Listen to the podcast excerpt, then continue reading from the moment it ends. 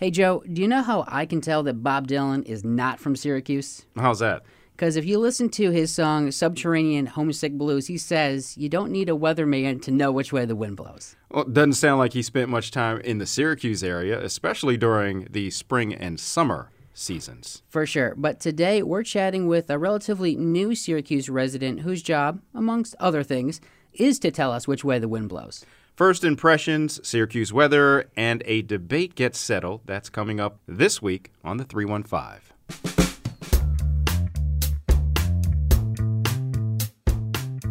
Digital content on WAER is supported by SRC Incorporated, a not for profit research and development company whose goal is to bring a focus of respect, teamwork, and the freedom to innovate to the workplace. Learn more at srcinc.com/slash WAER.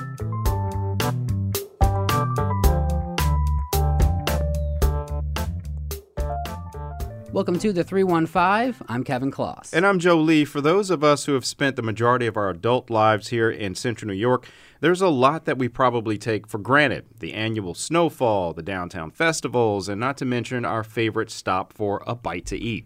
So, for some added perspective, we decided to chat with a relative new resident to the Syracuse area.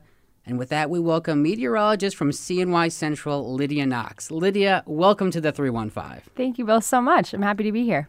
So, people may be familiar with your name. I just had someone in the hall who stopped me and said, "Hey, I recognize her. I saw her. I saw her on TV." So, for people who are maybe familiar with your name or your voice, give us a little bit of the Lydia Knox backstory. How did you come to end up in Syracuse? So, I was born and raised in Brookfield, Connecticut, small town there. Then I got my first job as a meteorologist in basically South Dakota. It was right on the border of Iowa and Nebraska. Worked there in my first television market. And a little bit after a year and a half, I got my second gig here in central New York at Syracuse. So uh, I was super excited to come back to the Northeast. I know we have a lot of snow in the winter, and I'm looking forward to getting a handle on that. when, when did you arrive? February, February, so the okay. second half of Okay, so the you had a winter little season. you had a little taste of it, uh, and now you're in the uh, throes of a um, what is now a pretty decent summer, but we had Yeah. a, a pretty wet spring. I'm sure we'll talk a little bit about weather. So, so when you came in, you come in to interview to go to CNY Central. What's sort of your first impression of Syracuse when you come in for that interview? I guess my first impression, well, coming from the Midwest, where the city, the, what they call a city, it was so small to me, especially since I grew up close to New York City. When I came here, I was shocked that Syracuse wasn't bigger, actually. But when I went downtown and they kind of gave me a tour of the area, I really liked it. I thought it was cute and quaint and a nice college town, um, and it seemed like it had a lot to offer.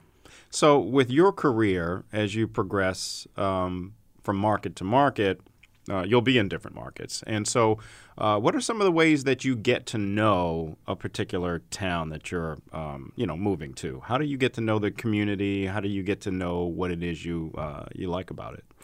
Well, first thing I do is usually ask my coworkers. I say, "Where are the best places to eat? What do you guys like to do on the weekends?" Um, but for here, I one of the first things that our chief meteorologist Wayne was telling me about was, of course, SU and how big the uh, basketball culture is, and I love uh, college sports. So I was very excited about that. That was one of the things that attracted me to the area. Um, but I guess another thing I like to do is just explore on my off days. So going to different parks around the area. Um, I'm a big outdoorsy person, so I like to run and walk, exploring all of the different places we have around here to do so. And another one of the big things is, I guess, the restaurants. And there's many of those to offer around here. So I've been to a ton of different places, but I still have more to explore when they were showing you around, maybe telling you like some places to go eat, and you say that you stopped at a at a cou- couple of restaurants, obviously. What are a couple that you've really enjoyed since you got here in Syracuse? Well, I guess, of course, I've been to Dinosaur. I've been to that one. Um, and a Pizza Regionale right next door. That, that was a popular one. The one that I really want to try but still haven't is Pastabilities. Okay. Haven't been there. Um, but what's my favorite? That's a good question. I think I might like, I know this isn't a restaurant, but I like all the ice cream shops around here. so, Gannon's, maybe? okay, okay. So you mentioned um, uh, uh, some of your basic needs and wants. What are some of your what What are some more basic needs and wants in a community? And is Syracuse um, meeting those basic needs and wants? I would say it is. It's definitely meeting meeting my basic needs and wants. Um, one of the things that the Midwest didn't have was, I'd say, a lack of things to do that were more outdoorsy. The thing that I love about around here is there are so many bodies of water, small or large, like Lake Ontario. I mean, people say when you go up there, and I've been a couple times, it looks like the ocean. You can't even tell it's a Great Lake. Um, so that's one of the things that really attracted me to the area, knowing that that's a place to go during the summer months. And then I love to ski, so during the winter, um, I can't wait to explore all the different mountains around here. Um, and this sounds silly too, but I like one of the things I can tell a lot about the community is when I go to the grocery store and see what that's like. And that was one of the major things that people talked about when I Oh, came for my interview was Wegmans and Oh, how yeah. people were so big into that. Um, and I went to Penn State where people also raved about Wegmans. So It's funny. It it is uh, actually a um, it's a destination for people who are even visiting the area. Uh, Yes. uh, my my Wegmans is the DeWitt Wegmans, and there's always tour buses in the parking lot. And, and it's it, I mean it's pretty odd for a grocery store, but um, Yeah. I've lived in other communities. I have uh, a vacation property in another community. And I, I tell you, if I ever move from the area, Wegmans will be the number one thing that I miss. It is, it, it's that much of an impact on, Yeah. on, on your life. Um, so, South Dakota, Connecticut, Syracuse, kind of some some similar weather patterns. At least there is a significant winter Yes. to, to be had in all of those areas. You mentioned that you are a uh, a, a fan of of, of winter.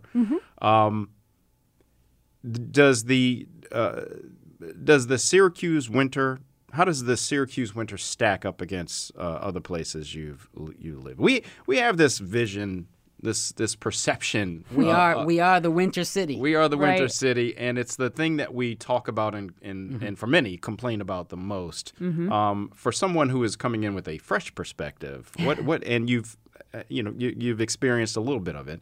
Um, what's your what's your perception of of uh, of our winters and how we feel about and talk about our winters? Well, when I got here, and even for my interview when I first came, which was probably back in December, so more just when winter was getting started, I was surprised at how little snow was on the ground.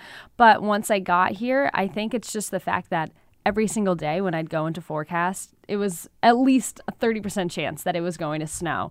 So, I think that you guys react appropriately. Sometimes I know towards the end we get a little tired with the snow, but compared to Connecticut and South Dakota, I mean, this place certainly is going to get the most snow. We average, what is it, over 130? I think it's 133 inches per season. Yeah, we've been winning the snowiest Yes. city uh, in America. I think with what population over a hundred thousand, um, consistently now for a few years. And I mean, I can remember growing up here. I miss the 200 inch winters where you get 200 inches of snow, a couple of those when I was growing up. So that's sort of how Syracuse stacks up weather wise. Culturally speaking, we like to talk about culture a lot on the 315, you know, whether that's in Connecticut or in Iowa and Dakota. How does Syracuse compare, or how would you sort of compare those cities to Syracuse culturally? Mm-hmm. I would say culturally so far it's been my favorite i think because especially during the summer months like you were mentioning earlier all of the festivals and i think each festival attracts a different group of people which is so fun and unique. So when i went out um, a couple weekends ago i think it was the blues fest which isn't something i would normally want to go to but i just checked it out just to see what it was like and um, i even i got to meet a couple of viewers that came up to me and which is just really nice. You get to interact with your community and i don't think every place offers that uh, and it's not just during the summer months it seemed that even in february i'm pretty sure there was a winter festival and they try to keep it interesting all year round since we do have such long winters so So, what do you need to? Because Kevin's kind of a know-it-all. So, wh- I what- wasn't aware of that. What is it that you you uh, you still need to know? What do you? What is it that you still want to learn about this area? what do i want to learn um I guess if you have any other places to visit Mm-hmm. that near that are within an hour or two nearby that are going to be, I guess, fun doing anything outdoorsy. I've been to Green Lake State Park. Oh, I was going to mention that. That's in my backyard. Is it? Yep. That was great. It was beautiful. Yeah, it's a beautiful, beautiful park. no, I want to go back there. Um, but anything else that's major? I've only been up to Oswego a couple of times. I know they have Harborfest coming up. Mm-hmm, mm-hmm. That's a big one. Um, Thousand Islands. Yes. Is it Thousand Islands, or am I thinking of the salad dressing? No, I, I I've Yeah. heard that. Okay. Um, you know, It I- sounds like this. it I is the salad dressing. I don't know. you know, it's hard to hard to get away from the New York State Fair, Yeah. which is going to Oh, be coming yes. up. You know, I think uh, we're we're real lucky to kind of have that in our backyard. I'm sure that's something that you'll be making your way out to. Yes. when it rolls around. So I think you're kind of holding an interesting experience because for someone who moves to a new town, a new city, knowing all of the areas super well at the beginning may not be a real big deal. Hmm. But for what you do for work and you're trying to kind of talk about all these specific areas, how much of a learning curve is there for someone like yourself who's a meteorologist who moves to a place they're not from, trying to talk with a certain amount of authority about places you're really not familiar with? In the beginning, it's a little bit tough. Um, one of the things that I did was I printed out a map of all the counties of New York State. And it was easier than when I went to the Midwest, though, since I was familiar with the Northeast and looking at the Northeast. I guess the map of the Northeast in college, but when I went to the Midwest, it was more difficult to learn those counties. So here, even my grandparents mentioned it the other day. They were like, "We're so impressed with how you remembered all those names so quickly." And I tell them, "I'm like, well, I'm looking at a map. I don't have it all committed to memory, but." There, uh, it it it, uh, it came on a little bit easier. Maybe because it's my second job too.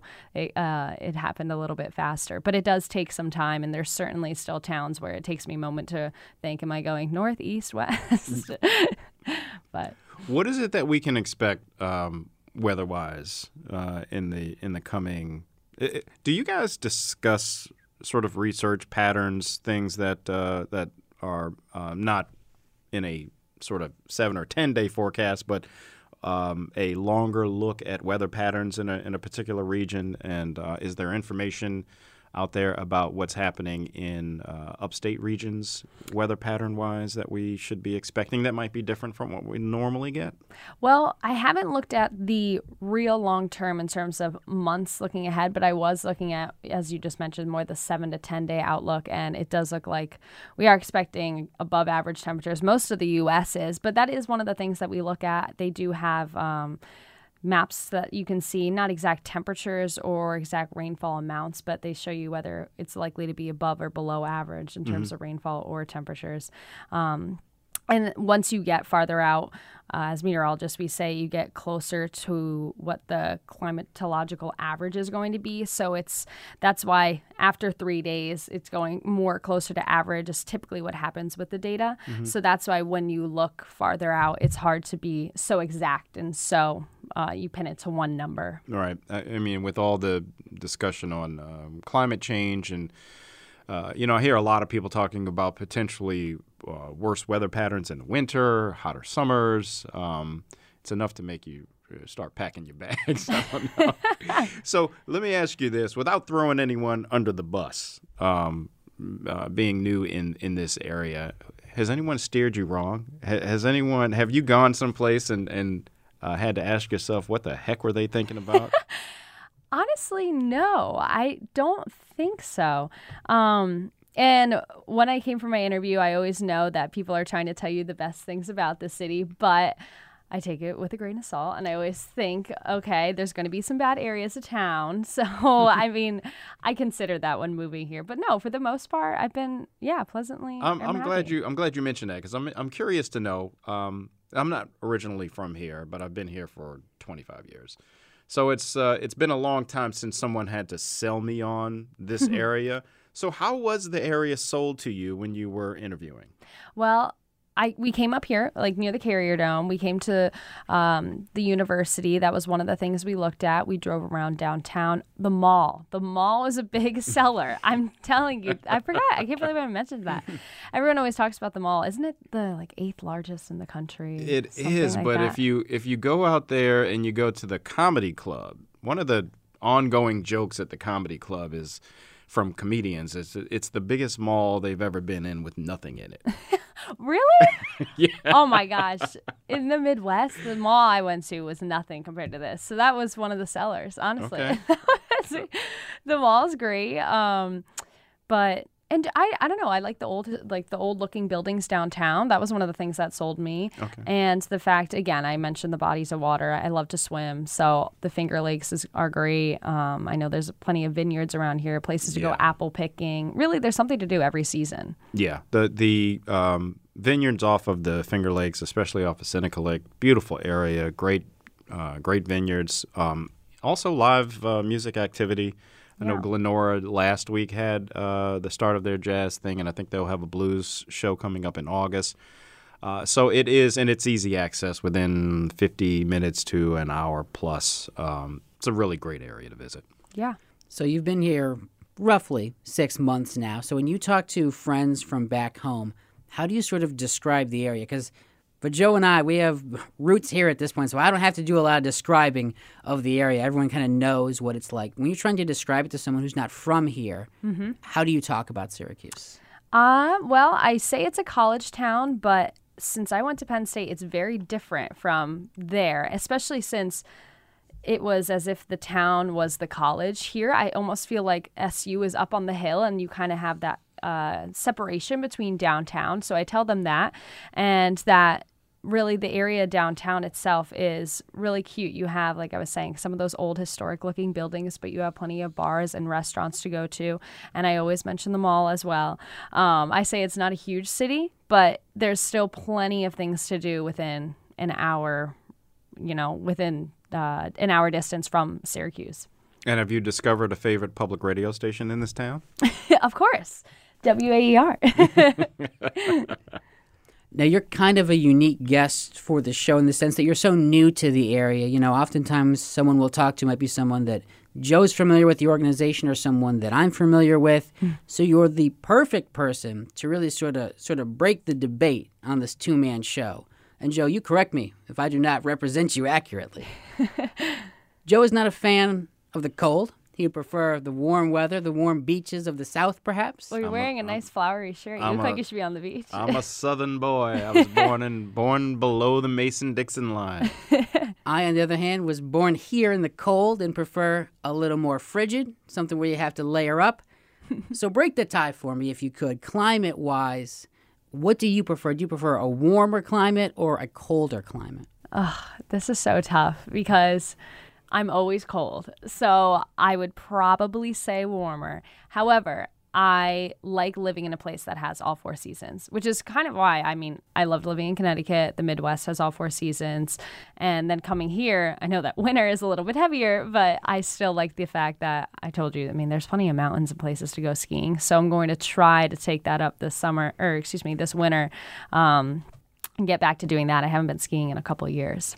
You know, we, we talked a lot about winter and summer, Mm-hmm. um, but here in Syracuse, one of my, my favorite time of year is actually fall. Me too. Me too. Yeah. I, I like when it gets a, start uh, starts getting a little cooler. It's sweater weather or, or sweatshirt weather, Football weather. football weather, Yes. and then the, the walks in the park are just absolutely gorgeous. Um, so, it- you know, let's not knock, let's not forget about fall. in- No. in, Syracuse, short, but it's here. Right? it's here. Well, thanks for uh, coming in and talking with us. Yes. It was a really uh, pleasure getting to know you and uh, getting to know your perspective on uh, on the area. No, thank you both so much. And that's going to do it for another episode of the 315. Joe, I was glad to see that Lydia really prefers that colder climate. Wait a minute. That that's not what I heard. Uh, sound to me like she likes the warmer comfort of the beach, like me. We'll just have to agree to disagree. Big thanks to Lydia Knox from CNY Central for coming on the show this week. You can find past episodes of the 315 at waer.org. And if there's something you'd like to see us cover, send us a tweet. I'm on Twitter at Kevin Kloss. That's K L O S S. And I'm at JBLee883 on Twitter. Stay caught up on new episodes of the 315 as they're released by subscribing wherever you get your podcast. And check this out if you're looking for something new to listen to, uh, hear about my fear of vampires and disturbing technology on the next Pop Life. Dr. Kendall Phillips and I discuss the latest slate of vampire shows and neural implant technology featured on Netflix Black Mirror. That's all on the next Pop Life. Until next time, I'm Joe Lee. And I'm Kevin Kloss. Thanks for listening.